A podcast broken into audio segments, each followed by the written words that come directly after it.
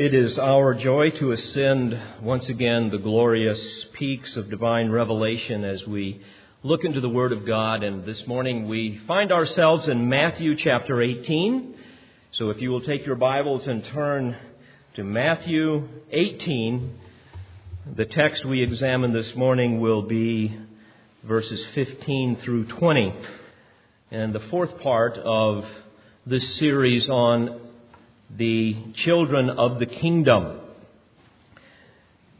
with the emphasis this morning being on the disciplining of God's children. Beginning in verse 15 of Matthew 18.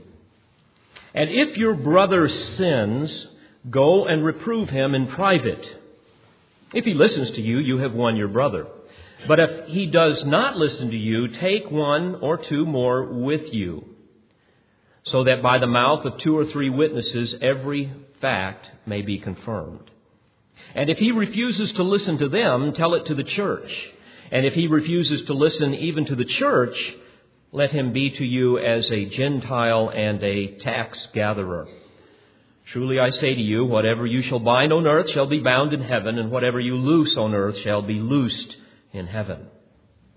Again, I say to you that if two of you agree on earth about anything that they may ask, it shall be done for them by my Father who is in heaven.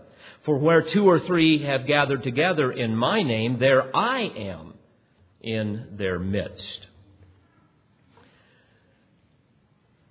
It is quite often that people will ask me, what should I look for in a church? People that are moving to other places, people that are living in other areas of the country and some that even have moved somewhere, maybe in our state. And certainly it's important to look for their doctrinal statement to see if it's accurate, if it's precise, if it's biblical. It's helpful to make sure that the pastor is committed to the Word of God and, and hopefully is an expositor of the Word. It's important that the church be separate from the world and have a passion for God's glory and a passion for holy living. But, folks, frankly, if you want to cut right to the chase, you need to ask if that church disciplines sin. That says it all about a church. Sadly, you won't find many of the features that I just mentioned in many churches, especially the issue of church discipline. And you certainly will not find it in many of the contemporary churches of our day that are seeker sensitive that are committed to a man centered theology versus a God centered theology. It's interesting, maybe you saw it on the news. They had a special on the mega church, and the little subcaption said, Numbers don't lie. Of course, I would beg to differ with that. The Lord says there's the few and the many, and the many are on the broad road to destruction.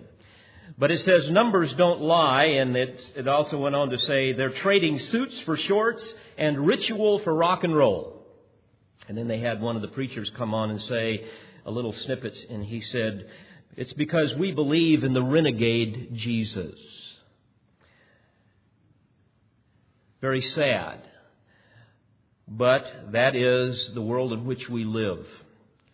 The emphasis today in many so called churches is purely on God's love at the exclusion of his abhorrence of sin and his judgment of it. Many people have, I think, in their mind's eye kind of this effeminate Jesus that's a bit of an anti war peacenik walking around with a candle and a flower versus the Lord Jesus who said, I did not come to bring, bring peace, but a sword. Well, as a result of all of this, as a result of a distorted perspective of who Jesus is and who God is, people tend to be tolerant of virtually everything, especially in churches. And of course, we live in this politically correct environment where we're supposed to be tolerant of everyone and everybody, regardless of what they believe. And so, as a result, even in the churches, we end up tolerating heretics and their errant doctrine because we don't want to appear narrow minded. We end up in the church tolerating false religions because we don't want to be divisive. We end up tolerating women in the pulpits because, after all, we don't want to be considered sexist. We end up tolerating homosexuals as pastors because we don't want to appear to be unloving. And we end up tolerating things like worldliness and immorality, slander, gossip, immodest dress, divisiveness, dishonesty, lack of submission, rage. You could go on, profanity, blasphemy, drunkenness, marital abuse, and every other imaginable sin, all because we don't want to appear judgmental. And the proof text for such absurdity is typically the grossly misinterpreted and misused words of Jesus in Matthew 7, where he said, Judge not, lest ye be judged.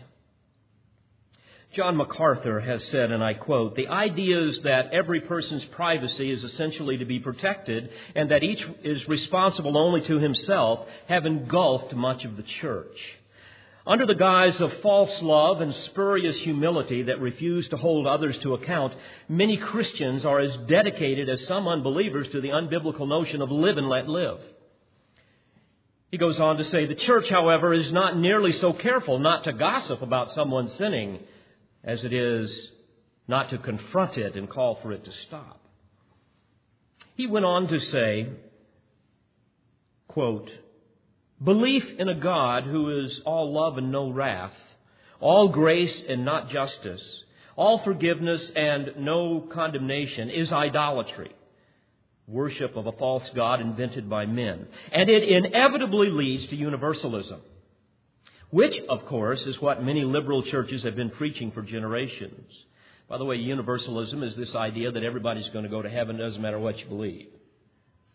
Salvation, he goes on to say, becomes meaningless because sin that God overlooks does not need to be forgiven. Christ's sacrifice on the cross becomes a travesty because he gave his life for no redemptive purpose. Not only that, but it becomes apologetically impossible to explain the common question about why a loving God allows pain, suffering, disease, and tragedy. Removing God's holy hatred of sin emasculates the gospel and hinders rather than helps evangelism. Well, I agree. And certainly, this is the truth that we find in Scripture that God is a holy God and sin is abhorrent to him, and it must not be winked at. And I rejoice that many of you are unwilling to be a part of a church that would wink at sin. And a number of you, I know, when you came to even visit this church, asked that very question What do you do with sin in the church? Do you deal with it? And certainly the answer is yes, we do. But unfortunately, there is little concern these days for holy living even in the church, for purity of life. It's kind of something that is antiquated, that, that people don't think about that much. And most Christians measure their holiness against other people, and when you do that, you look pretty good, don't you? After all, I haven't murdered anybody lately. And that's kind of how we think. And very few people in the church, very few Christians are ongoing confessors of sin, as we are told to be in 1 John 1 9 and other passages. Much less are we truly repentant when we are confronted with sin, whether it be a confrontation through the Word of God or through maybe a spouse or a friend or, or whatever. And when I say repentance, I'm not referring to some warm, fuzzy sense of, oh my, I, I feel bad about what I've done. No, folks, that is not repentance biblically. Repentance biblically is a profound grieving and abhorrence within the heart knowing that we have offended a holy God. And out of our love for Him and out of a fear of divine chastening, we exercise our will and we turn from sin and we turn to God. That's what repentance is. But conforming to His standard of holiness is rather foreign to many people, even within the church. The idea of, of submitting to His authority, to submit to His lordship, is considered passe. We even see this in parenting. Many parents allow their kids to do anything they want. They have what we would call a child centered home. Because after all, loving parents should never spank their children. You, don't want to be too hard on your children. And yet, the Word of God says in Proverbs 13:24, "He who spares his rod hates his son, but he who loves him disciplines him diligently." Well, folks, whether it's in the family or in society or in the church, instruction without enforcement is idiotic. I mean, you think about it in the family. Mommy says to Johnny, no, no, no, and Johnny keeps right on doing it, and if there's no consequences, what's little Johnny going to do? Exactly. Just kind of ignore mommy. In society, if we have laws, and yet there's no punishment, what are people going to do? Anything they want to do. But yet somehow we're schizophrenic when all of this comes to the church. When it comes to the church, when people violate the clear standards of the Word of God, oh, we just need to kind of pray for them. And, and, and we need to kind of back off. We, we don't want to deal with any of this. Because that certainly wouldn't be Christ like. That wouldn't be loving. Well, friends, I'm here to say that that is not what Jesus taught. In fact, Peter reminds us in 1 Peter 1:16 of what God has said that you shall be holy for I am holy to be utterly separated from sin. And friends as a church we are told to be the proclaimer and the protector of divine truth. The church is the most precious assembly on earth because Christ Jesus purchased it with his blood. And therefore we need to be absolutely concerned about its purity. And it is in, inconceivable to me that, that anyone could read the Bible and somehow conclude that God is not serious about sin.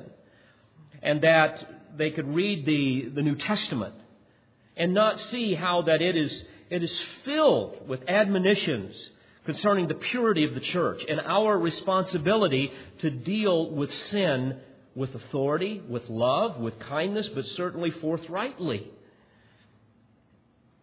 In fact, at the very outset of the church, one of the first scenes in Acts 5 was the public judgment of two of its first members. If you will remember the story of Ananias and Sapphira. You will recall because of their duplicity, where they exaggerated the size of, of a donation to appear more generous than they were, Peter confronted them publicly and God killed them on the spot. God is serious about sin, is he not? He's serious about sin in the church. By the way, so much for being seeker sensitive. Imagine what those visitors thought. And the text tells us what they thought when they saw that divine intervention. In Acts 5, verse 11, it says that great fear came upon the whole church and upon all who heard of these things. And it's fascinating. The text goes on to say in verse 13 of Acts 5 none of the rest, referring to the unbelievers, dared to associate with the Christians. However, it goes on to say, the people held them in high esteem. In other words, they were afraid. It's like, my goodness, these people are serious about their faith, and the God they serve is serious about sin. And it's sad how many people today look at the church and they do not hold Christians in high esteem. Do you realize that? They do not. Because most people perceive Christians as hypocrites. And you know what? In large measure, they're accurate. Because anymore, anything goes in the church. Because of the church's misguided attempt to be relevant, the church has widened the gate of the gospel to allow anybody and everybody in to somehow attract the masses. And then once, once they come in, they're not taught anything about God's standard for righteous living. And when somebody does live in some kind of blatant sin, people just kind of turn their head the other way because, after all, nobody wants to meddle. And then we claim that we're being loving. Yes, all you need to do, they say, is just believe, just have faith, but repentance is optional. Folks, that's a lie. Jesus came to preach repentance, to turn from sin, to turn to God. Yeah, just, just come on into the church, but submitting to Jesus as Lord, well, that's optional. you, you don't, that's not for everybody. Holy living, righteous living, that, that's not for everybody. But Jesus said in Matthew 4:17, "Repent, for the kingdom of heaven is at hand." And in Matthew 9:13 he said, "I did not come to call the righteous, but sinners to repentance." And again, repentance is an act of the will, where we're turning from sin, we're turning to God. And that was the point, even in Acts 5, where God dealt swiftly with sin. Now, some people would say, my goodness, with such fear in the early church, I wonder how, how, how did it ever survive? Much less flourish. Well, folks, the answer is simply this true Christians will be genuinely repentant. They will hate sin and they will be committed to self denial. They will mourn over their own sinfulness. Jesus tells us this in, in, Matthew 5. They will have a hungering and a thirsting for righteousness. And as a result, they're going to be drawn to a true church that hates the sin that they hate. To be in a church other than that is to be like a, a fish out of water. Can, can you imagine sending your children to a school where there's no discipline? In fact, that's why a lot of people are beginning to send their kids to other schools or to homeschool. But yet, can you imagine going to a church where there's no discipline? Folks, I've been in a church like that. And it's not a pretty picture. Well, the church did survive. In fact, it flourished. In Acts chapter 5 verse 14 it says, "And all the more believers in the Lord, uh, multitudes of men and women were constantly added to their number." You know, Peter obviously never forgot that day when Ananias and Sapphira were killed on the spot and drug out of the church. Because later he would write, quoting Psalm 34 in 1 Peter 3:10, let him who means to love life and see good days refrain his tongue from evil and his lips from speaking guile. And later on in chapter 4, verse 17, he said, For it is time for judgment to begin with the household of God. And it begins with us first. Beloved, God is serious about the purity of His church, and we just simply must begin there. By the way, God supernaturally intervened in a similar manner with the grievous sins and the gross immorality at the church in Corinth. For those people who ignored their sin and were therefore treating uh, the, the, sacrifice of Christ with a, with a calloused indifference when they uh, had the love feast and served communion and so on, we read in 1 Corinthians 11:30, 11:30 that for this reason, in other words, because of their calloused indifference, for this reason Many among you are weak and sick, and a number sleep. In other words, God killed them. Child of God, please hear me. Although God may not always purge the church of sinners and such, with such divine intervention, nonetheless, his attitude towards sin remains the same. And it is our responsibility as we one another, one another, as we function the way we should function within the body of Christ, it is our responsibility to confront sin and to discipline sin when people live in persistent unrepentance. And because of His great love for us, because He desires to bless us, He wants us to deal with sin in our lives and, now catch this, in the lives of our brothers and sisters. In Hebrews chapter 12, beginning in verse 7, we read, It is for discipline that you endure. God deals with you as with sons. For what son is there whom his father does not discipline? But if you are without discipline, of which all have become partakers, then you are illegitimate children and are not sons.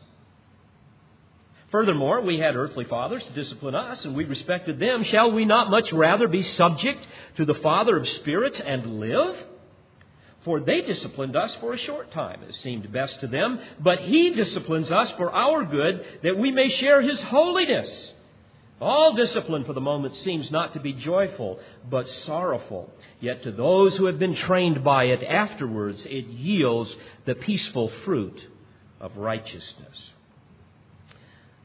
So, my friends, we come this morning to this text, and I want to remind you of the context here. The disciples had been bickering, they were proud and arrogant, trying to decide which one is the greatest in the kingdom. And Jesus has now set them down and called a young toddler to put, put this child on his lap to give them an object lesson. He's teaching them about living in the kingdom, how to get along with one another, how to function in the church, in the body of Christ. And this whole theme in Matthew 18, this, this great sermon of the Lord, has to do with the childlikeness of the believer.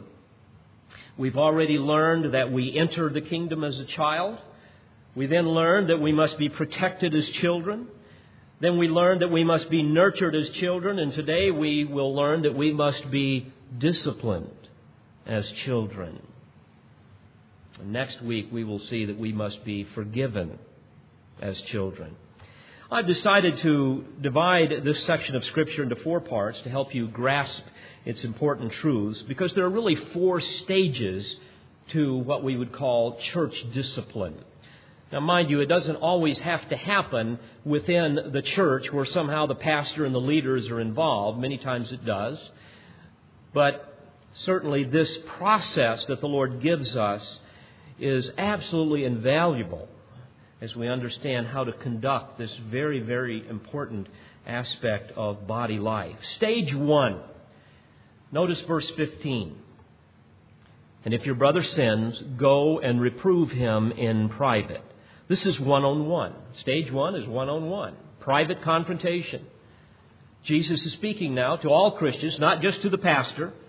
If your brother sins, hamartano is the Greek term, and it has the, the, the idea of, of missing the mark of, of, of God's standards for godly living, found in the Word of God. By the way, you don't go confront somebody when they miss the mark of your own personal preferences or when they don't do something that you think that they shouldn't be doing because you don't do it that way. Your standard is relevant. It is absolutely irrelevant. It's God's standard that is important. So, we read, in fact, in some very reliable manuscripts, the added phrase sins against you, denoting that it is a personal offense. And since verse 21 here of, of, Matthew 18, as well as Luke's gospel, both underscore the, the idea of forgiveness, that phrase is perfectly acceptable. Sins against you, that's perfectly acceptable. Because ultimately, all sin whether it is against you personally or me personally, ultimately it affects all believers either directly or indirectly because we're all part of the body of Christ. Indeed, a little leaven, what? It leavens the whole lump. Absolutely. 1 Corinthians 5 6.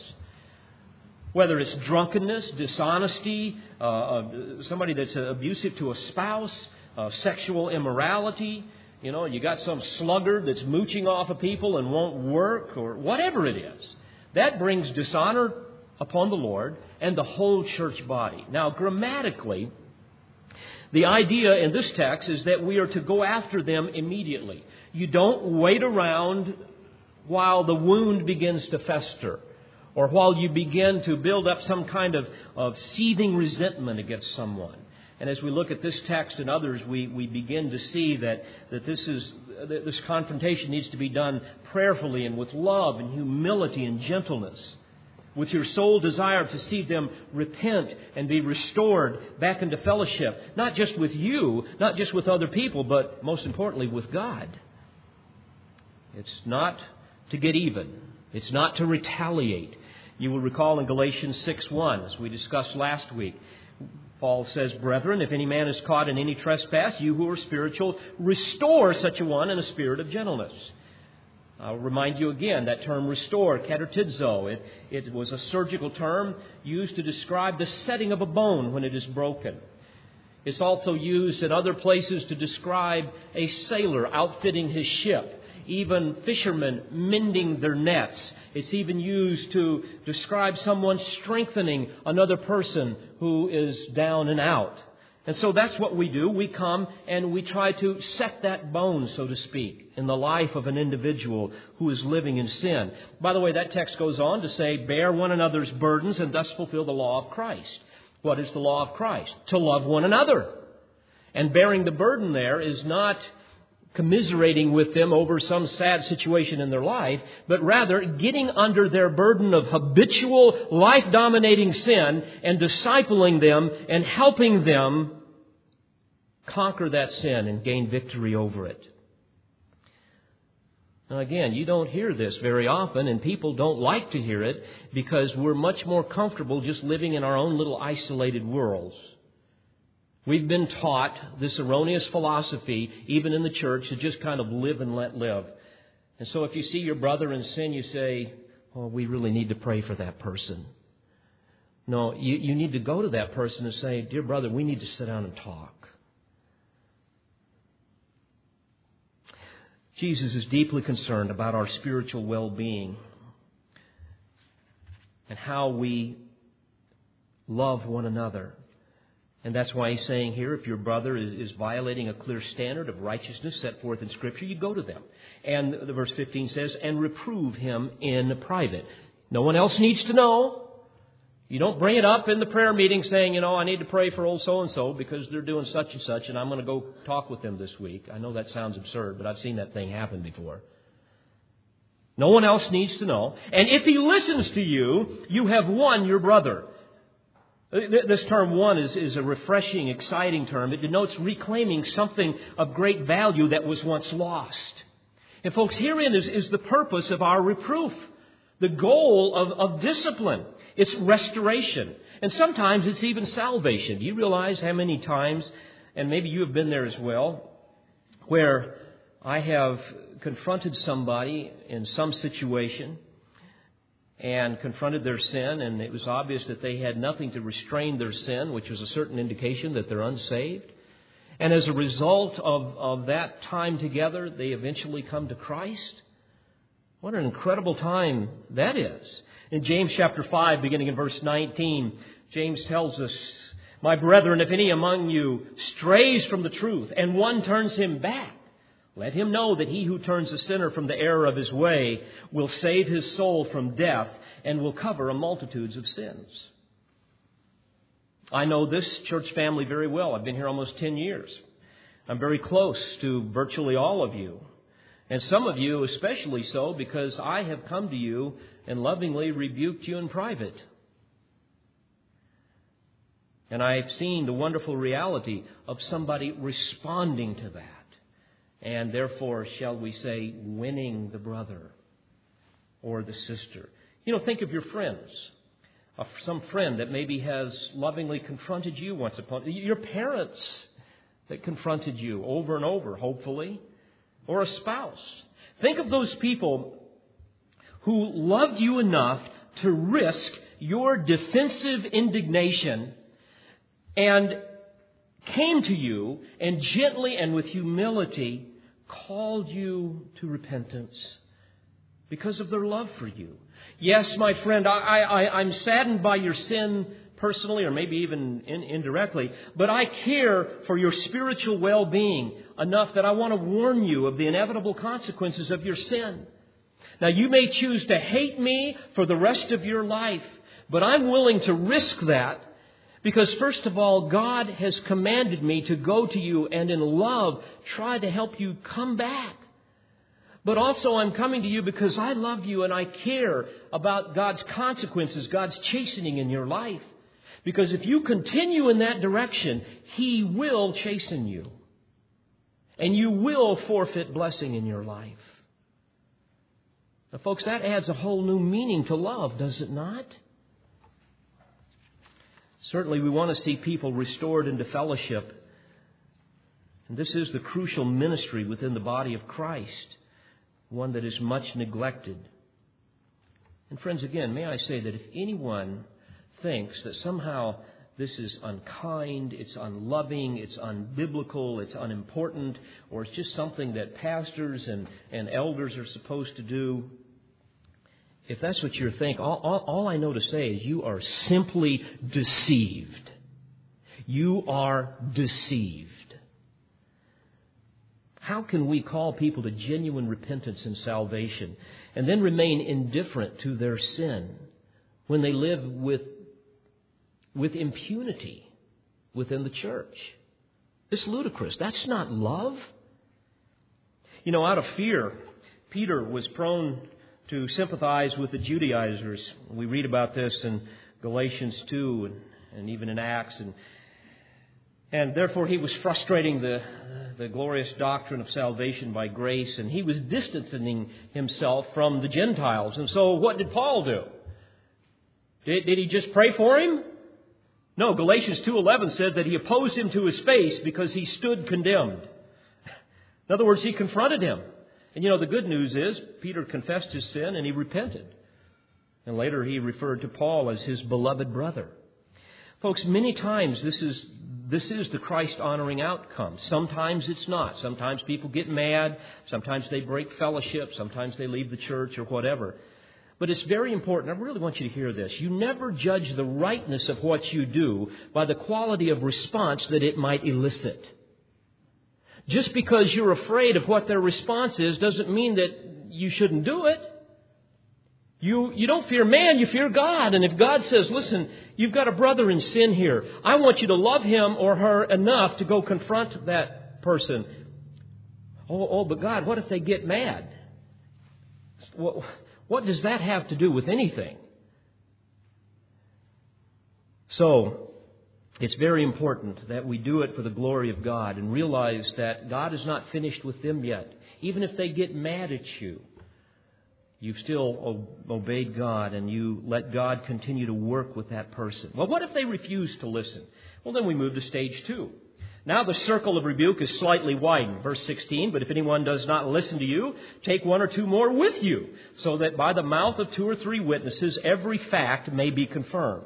Boy, there is such power in this method. I, I, I've seen this over and over. I, when I have had to, unfortunately, confront other Christians, sometimes even in this church, and I tell them, you know what? Right now it's private, but if you refuse to repent, there are two, two or three other people who are going to come back with me. And by the way, you always try to get people that these folks love and respect. In other words, we're going to widen the circle here because we're serious about this. We're serious about your well being and the glory of God and the purity of the church. Such accountability is a strong deterrent to temptation and sin. So, in stage two of this process, there's there's really several safeguards that, that are put into place when you have two or three witnesses. Let me give you three of them very quickly. Three essential safeguards with the two or three witnesses. First of all, it confirms the validity of the accusation, or perhaps disallows it. In other words, by bringing two or three people with you, or with uh, whoever the person is that's doing the confronting, you protect against false accusations. My goodness, have I've seen some bizarre accusations before. And I've been brought in on them, and I think, oh my goodness, this person doesn't need to be rebuked. You need to be rebuked. And the two or three witnesses is, a, is exactly for that purpose. Many times people have nothing more than wounded pride, or, or, or somebody has violated their preference, or maybe it's just a misunderstanding. By the way, this was set in place in the Mosaic Law. God set it in place all the way back in Deuteronomy 19, verse 15. There we read, A single witness shall not rise up against a man on account of any iniquity or any sin which he has committed. On the evidence of two or three witnesses, a matter shall be confirmed. See, this is a very important aspect of any process of confrontation because it protects innocent parties from being abused by some vindictive slanderer who has a bone to pick. Nobody wants to be falsely accused.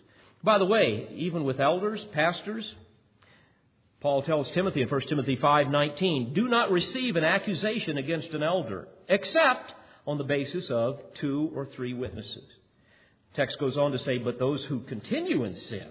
In other words, if in fact the pastor, the elders are continuing in sin, he says, "You are to rebuke them in the presence of all, so that the rest also may be fearful of sinning." Well, another essential safeguard, assuming, by the way, that, that, the, that the accusation is valid and the sin has committed, another essential safeguard of having two or three witnesses is that it confirms the appropriateness of the rebuke. Was it done in humility? Was it done with love? Or was it done in pride and in anger? Was it done in gentleness and forbearance, with, with a heart of, of restoration and forgiveness? Or was it done with brutality was it done with a, a, a sense of, of somebody wanting to retaliate? Was the sin properly defined biblically? With the fruits of repentance clearly delineated, where this person understands here is what you are doing, and here's what the Word of God says. Here's how you are violating that. Here's are the consequences if you continue in this iniquity. And here's what you need to do to put off and to put on, because there is always a two there's always two factors when it comes to change. You need to stop doing these things and replace them with these things. You see, it's a whole lot more than just coming to somebody and saying, you better quit that.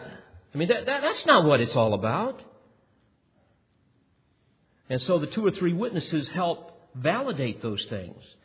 On several occasions, I have confronted false teachers, even within this church. And it's important that you clearly explain here's what you're teaching, here's what you have said, here's what the Word of God says. And inevitably, what I have found, sadly, is that uh, an argument ensues, and so then I need to bring two or three witnesses in. And we need to hear it out. And sometimes you confront people on a pattern of divisiveness or other things, but it's always important to have the two or three witnesses to come in to make sure that the rebuke was appropriate, that it was valid, that it was done in love. A third essential reason for having the two or three witnesses is that it confirms the attitude of the sinner. Are they indeed unrepentant? Are they refusing to give up their sin? And if so, now you have not only the one who is confronted, but the two or three witnesses. So you have, shall we say, three or four people, all of which love this person, who will now move on to the third level, as we will see, and testify against them before the whole church, unless they repent. In that case, you give them a warning if they are unrepentant, verse 17, and if he refuses to listen to them, tell it to the church. And this brings us to the third process, the third stage of the process. Now the circle of rebuke has gone from one on one and two or three witnesses. Now it's widened to include the whole church. Now we need more people to pray, to get involved in the process, to help this person be restored back into fellowship, to protect them from the inevitable consequences when they mock God and they begin to reap what they have sown. By the way, at the close of stage two, with the two or three witnesses, what we typically do, and this isn't in the scripture, there's no third Timothy that tells you how to do all of these things, but many churches follow this pattern, and we have had to do this on a few occasions. At the end of the two or three witnesses, when you have an unrepentant person, and we've met with this person many times over and over again, over a long period of time, it's a very patient and, and heart wrenching process. What we do is we warn them in writing. We document the process, the dates, the names, the accusations, the responses, and now even the time frame before they are going to be announced to the church, along with the biblical reasons. And certainly, again, the process must be one that is patient and bathed in prayer and tears. But, folks, it's got to be done at times. You see, an individual living in unrepentant sin must understand that their sin before God is not only foolish, because it offends the holiness of God and brings divine chastening upon themselves. It forfeits blessing in their life. But also, they must understand that this dishonors the Lord God, the Lord of the church. They need to understand that it hinders evangelism because now their testimony is a sham because now their life is telling the whole world that Christ really does not transform lives and that the Holy Spirit really can't restrain sin and that the Father does not really care about sin that much. In fact, he kind of winks at it. But certainly, all along, as we are in this process, when it, when it does happen, we want to live consistently with the commands in Ephesians 4:32 where God has told us to be kind to one another, tenderhearted, forgiving each other just as God in Christ also has forgiven you. Now, by the way, normally when it comes to this particular time of the process of discipline, people have long since left the church. It's really sad.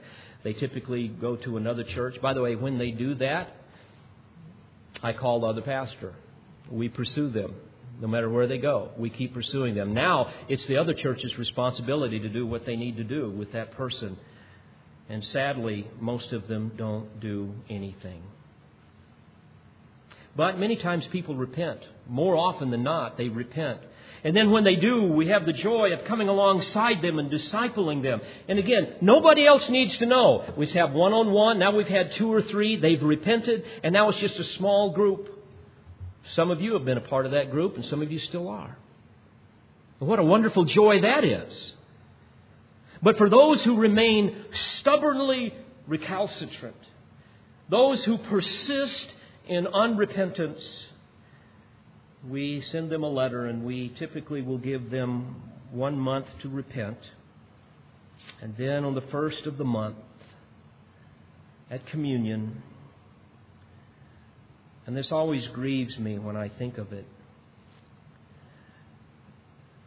At that time, we will communicate to the church. At that time, we will tell the church what they have done. We will do it in a general fashion. We will communicate very briefly, very briefly, the process.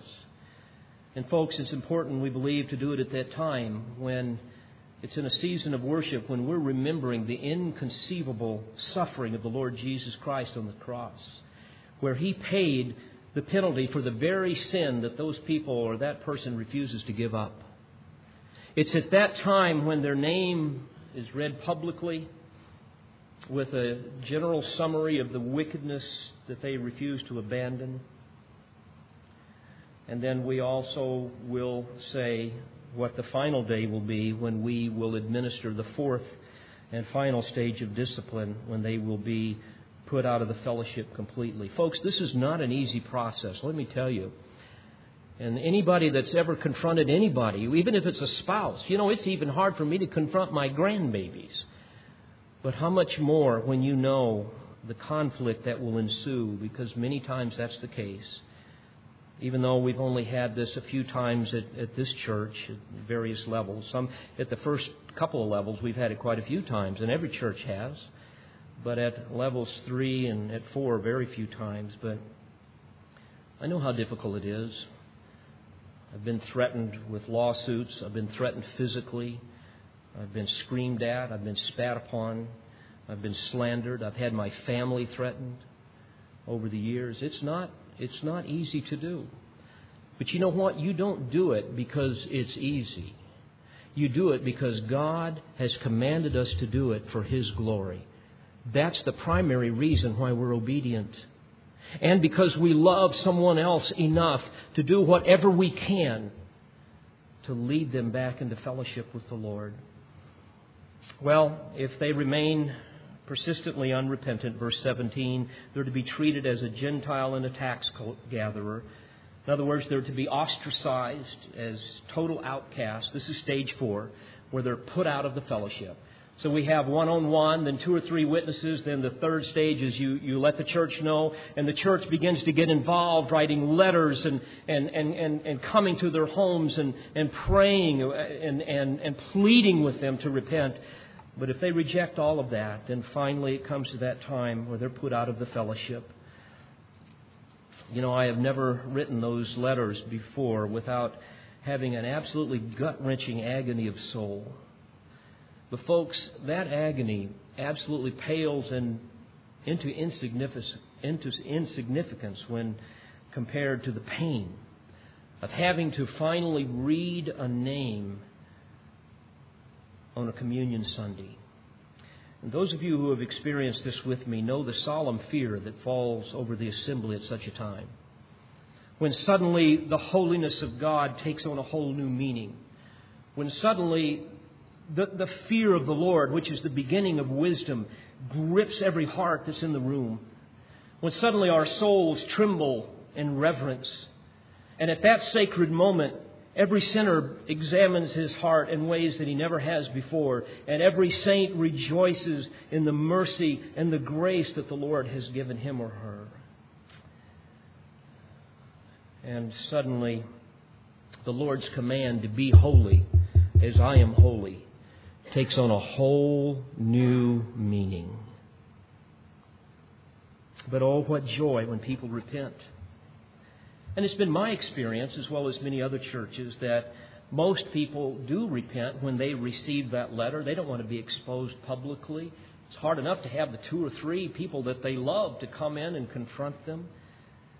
And others repent after the completion of stage three, after their name has been read, when church family members do, you know, come and get involved with them and, and, and they turn and they, they, they, they, they turn from their sin. What a wonderful time that is. When collectively we as a church call them back to holiness and to fellowship and back into blessing. And still others repent even after they've been ostracized from the church. We've seen that even in this church. What a wonderful time that is. When we can be like the father of the prodigal son and we can welcome somebody back in with, with open arms. It's a great celebration, is it not? You, I mean, you slay the fatted calf. It's a time of great rejoicing. But, oh, my friends, what a tragedy for those who remain in their sin.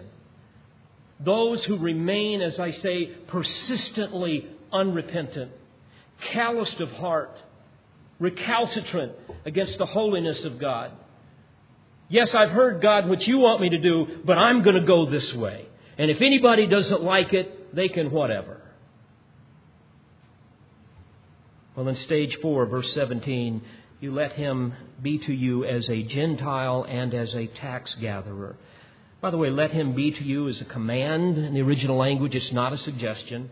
The Lord's not saying, you know, folks, here's a good idea. Maybe you ought to that's not what he's saying. It's a command.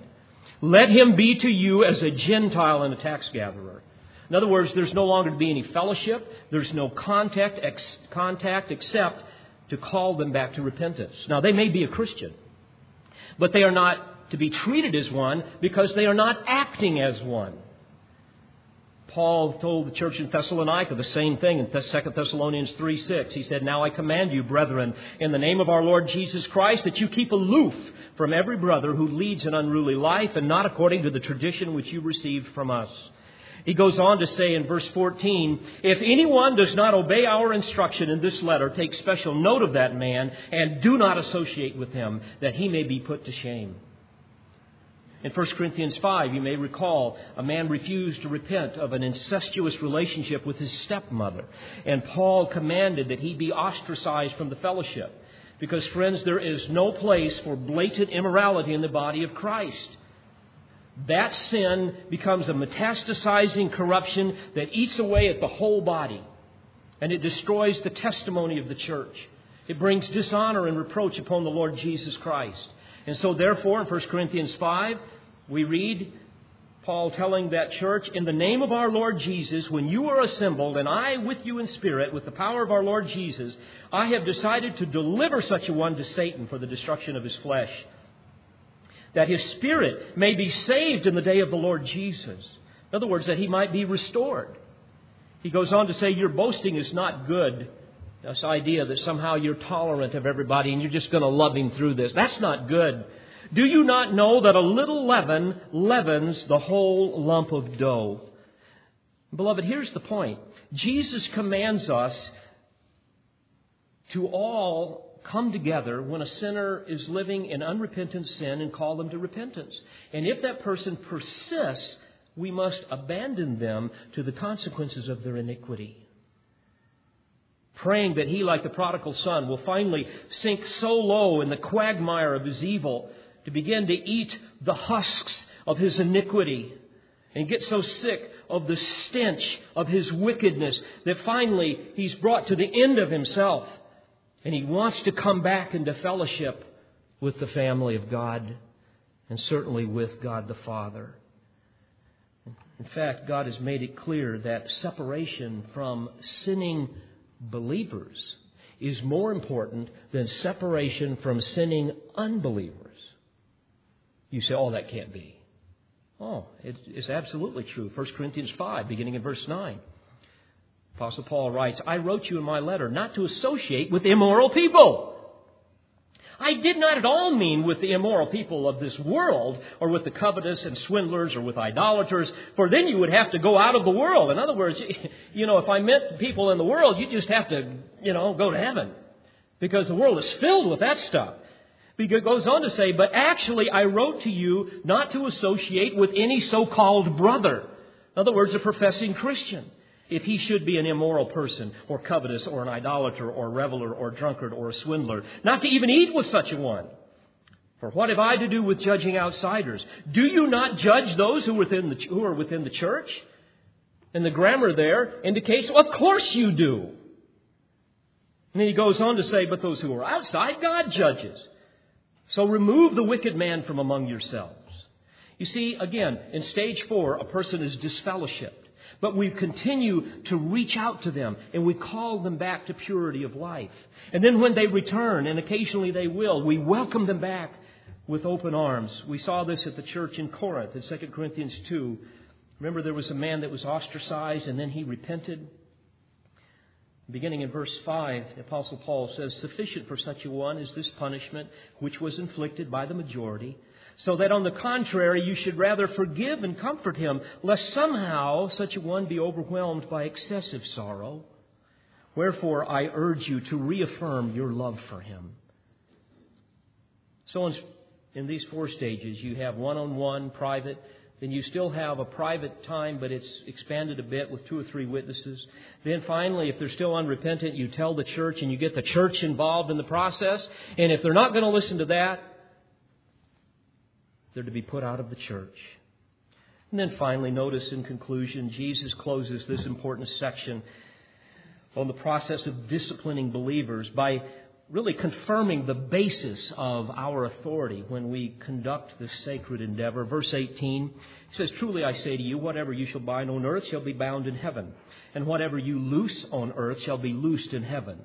Now, folks, I, I want to say at the outset, we don't have time to get into this to a great deal, but this has nothing to do with some of the charismatics' claim that we can manipulate the will of God to provide for us personal miracles. That's, this is a proof text that many people use for that nor does it have anything to do with binding Satan for crying out loud. Nothing to do with that. The context here is the process of discipline. And the grammar makes this very clear. Grammatically, literally, it can be translated will have been bound and will have been loose. In other words, whatever you shall bind on earth will have been bound in heaven. And whatever you loose on earth will have been loosed Jesus is simply saying this.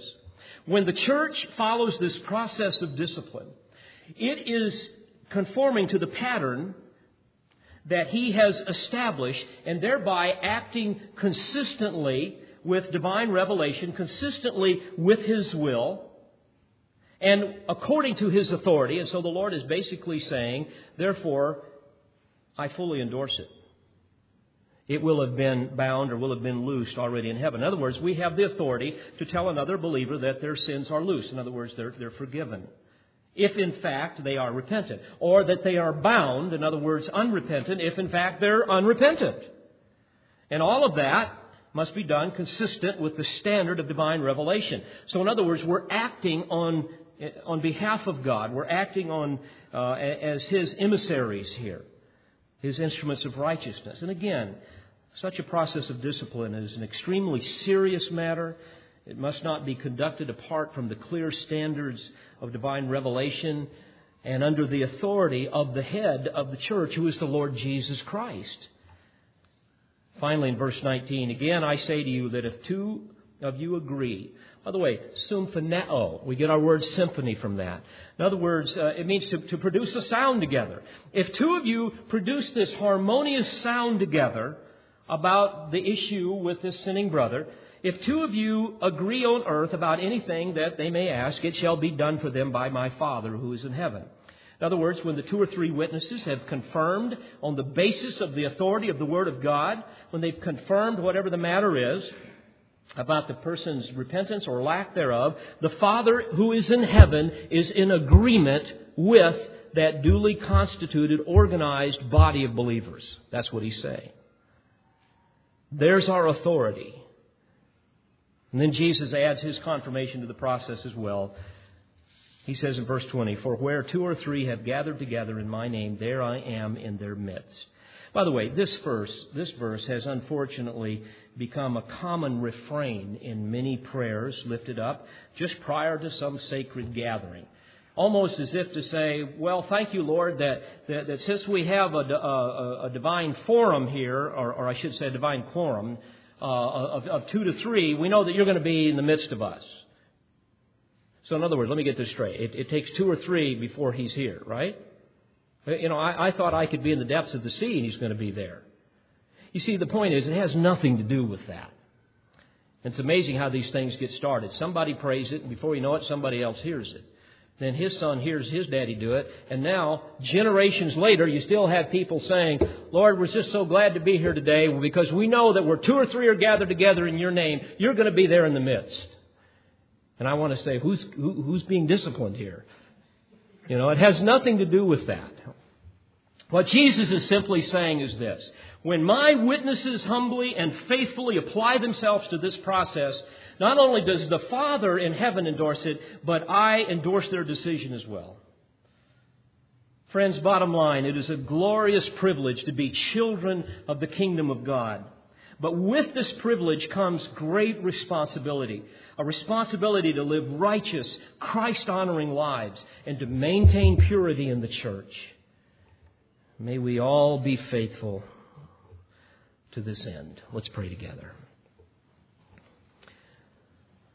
Father, thank you for these very clear truths that you have given us regarding this whole process of discipline. And Lord, thank you that you love us enough to chasten those that you love. Lord, may we love our brothers and sisters in Christ enough to discipline them as well. And Lord, when it is our turn to hear from someone who has seen some persistent sin in our life that is bringing dishonor and reproach upon the Lord, Lord, may we have an attitude of humility. May we hear what the sin is and may we repent of it. Lord, I just pray that you will continue to bless this church